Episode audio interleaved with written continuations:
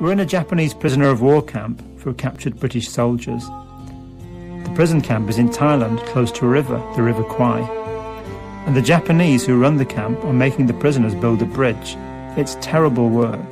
The Japanese officers were not known for their kindness. Ernest Gordon was a prisoner of war of the Japanese in this camp, and he was one of the few who survived.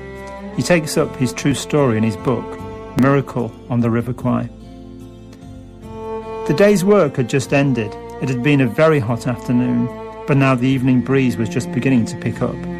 The tools, shovel, forks, etc., were being counted as usual.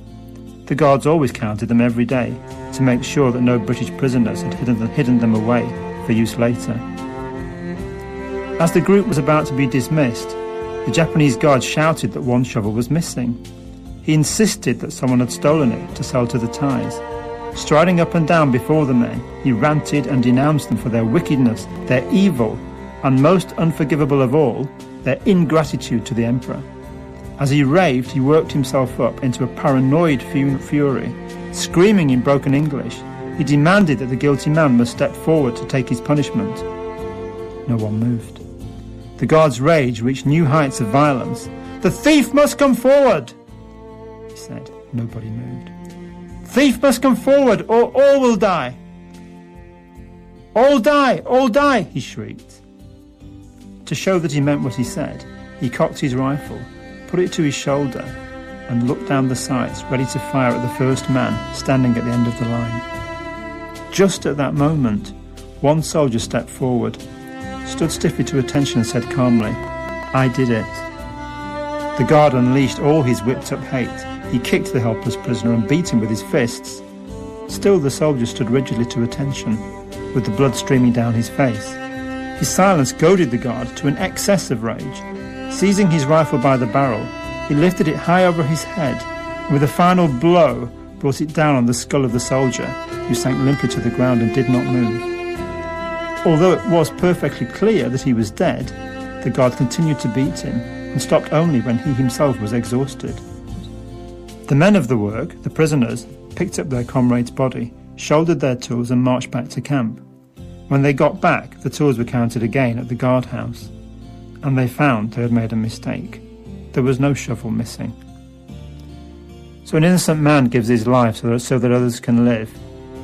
And Jesus gave that, all that, and even more. We think today about the cost of God's love. First of all, he gave up being God he put it all to one side. He laid it all aside to become a man. Secondly, he gave up being a man. He gave up his earthly life, everything it means to be a human being, to feel, to touch, to hear, to see. He knows what life is like for each of us, and he knows what it means to lose it. And thirdly, he went through torture to death. You know, it seems that creation for God was easy.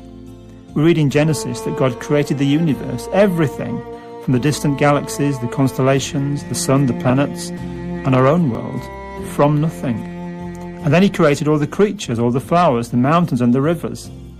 And then He created us.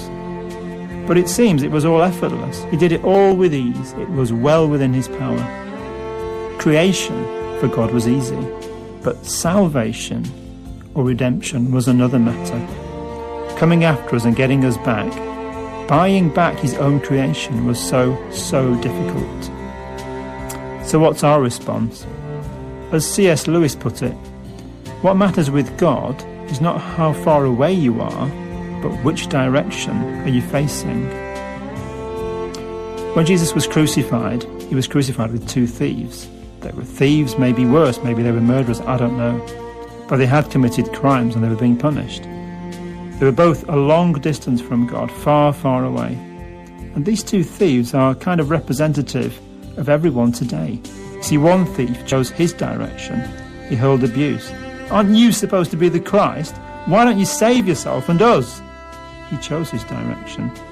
The second thief was just as far away, but he chose a different direction. We're getting what we deserve, but this man hasn't done anything wrong. Jesus, will you remember me?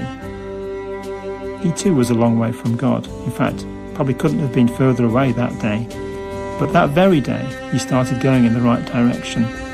Every person in this world today is like one of those two. So the question is, which direction are you headed in?